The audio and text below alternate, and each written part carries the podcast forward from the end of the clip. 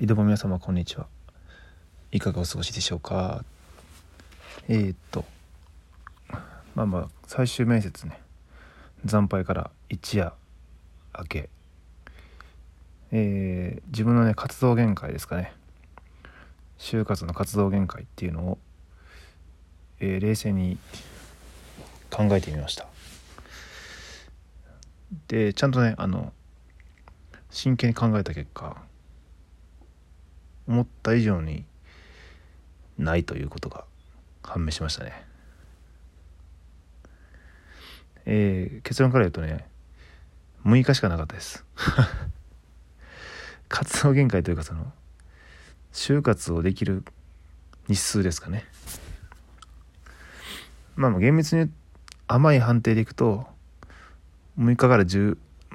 日ぐらい、あんま変わんないかなんですけど、実質ね、何がその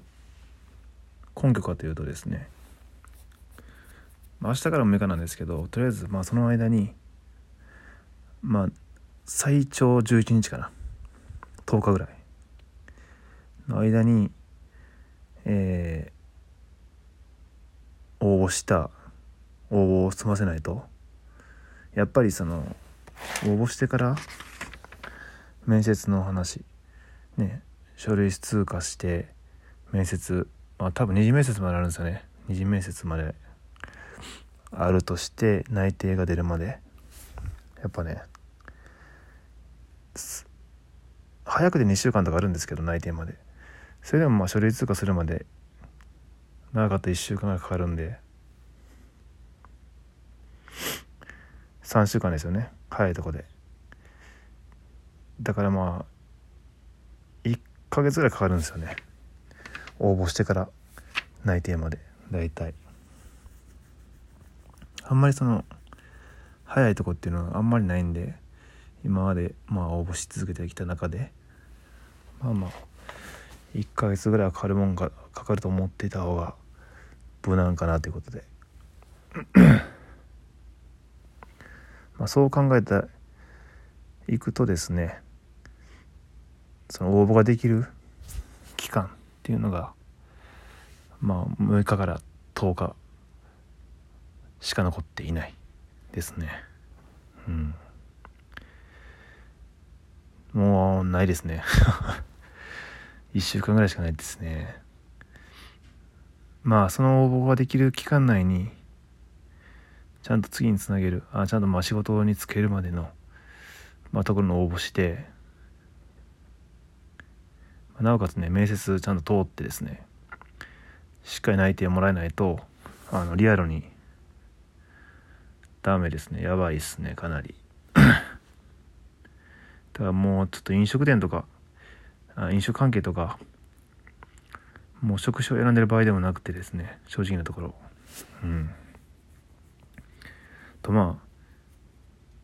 今からできることももう6日ぐらいしかないんで、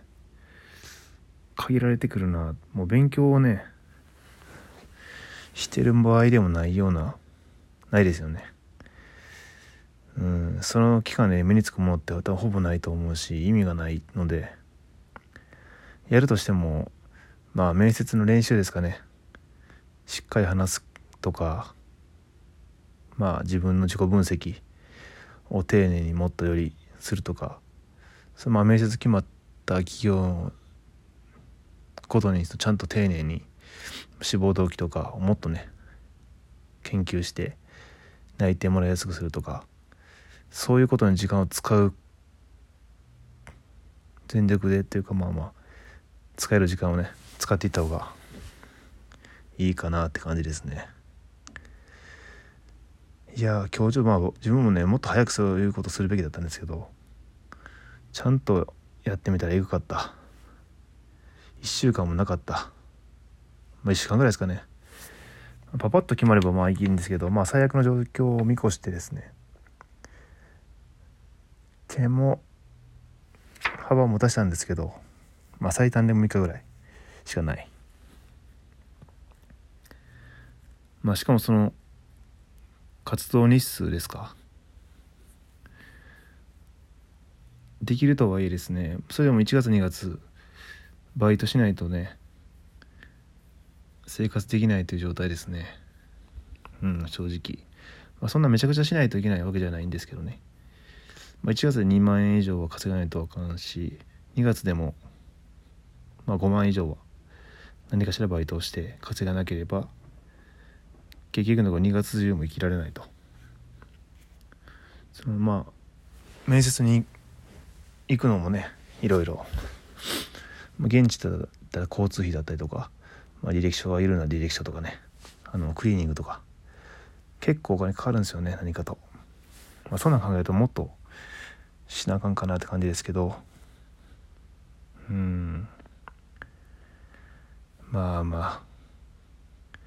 やばっと思いながら今日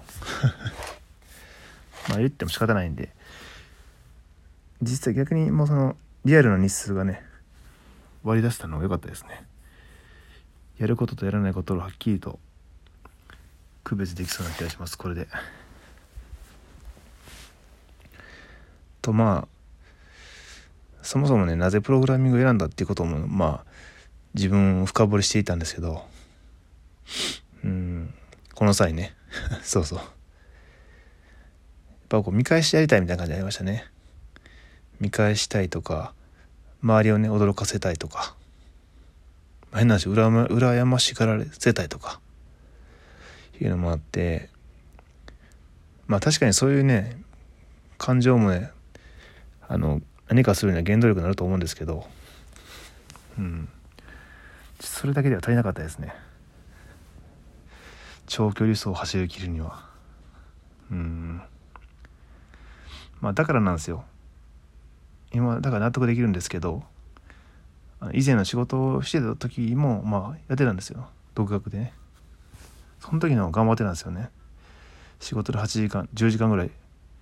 仕事した後でもすごい2時間ぐらいやったりとか、仕事は朝早かったんですけど、出勤いつもね5時ぐらいに起きてたんですけど、仕事の日でも4時とか3時半に起きて、仕事行く前に1時間ね勉強してから行ったりしてたんですよ、正直。それはなぜかというとですね、もうこれはその仕事が嫌やったからとかじゃなくて、もう仕事でみんなのことをね、職場の仲間のこととか同僚かな、多分どっか下に見てたんでしょうね。俺はもっとできるとか思ってたんでしょうね。見下していたって言ったら言い過ぎですけど、そんなつもりなかったんですけどね。でもそういう感情は確かにあったとは思います。だからそんだけ仕事中してた時の方が頑張れたんでしょうね、気合が入ったというか。その職場を選んだのも自分の選択なんで、同じよってことな、同じなの無事なというかね、なんですけども、でももっと俺はいけるみたいな、みんなとは違うんだみたいなことを思ってたし、思いたかった。でもそれが全てでしたね、原動力の全て。ただそれしかなかったんですよ、今思えばね。だから今完全に自由になって無職になって、時間もめちゃくちゃあるはずやのに張り合いがないというかでしょうね、比べるものがない、本当に自分だけになってしまったんで、中ぶらりんなんでしょうね、頑張りきれない。長くモチベーションを保ち続けるだけの原動力ではなかったですね、それは今更ですが。しょうもないって言ったらあれですけど、自分がね高卒で勉強してこなかったんで、長年の劣等感からくる多分承認欲求、他人に認められたいとか見返したいっていう劣等感があるからこそ生まれた、そういう気持ちでした。もうすごい大切なんですけど、確かにね見返してやるぞみたいな、それだけではね短距離選手みたいなもんで、一瞬の瞬発力で勢いで仕事辞めてスクール通ったまでよかったんですけど本当にやりたいこととか本当の夢とかではなかった分ね、続かない、当たり前のことですね。高校ね、工業高校だったんですけど、正直なんか面白くなくて、授業とか実習とかもね、僕はね、だから唯一の求人のあったり、ホテルの調理に工業から行ったんですよ。でも料理はハマったんですよね、正直。すごい楽しかったんですよね。ワクワクしたし、だから16年以上かついたんでしょうね。それを思うと違うんかなっていうのは正直ありますね。今多分料理みたいにハマったらもっとやってるはずなんですよね。やってます。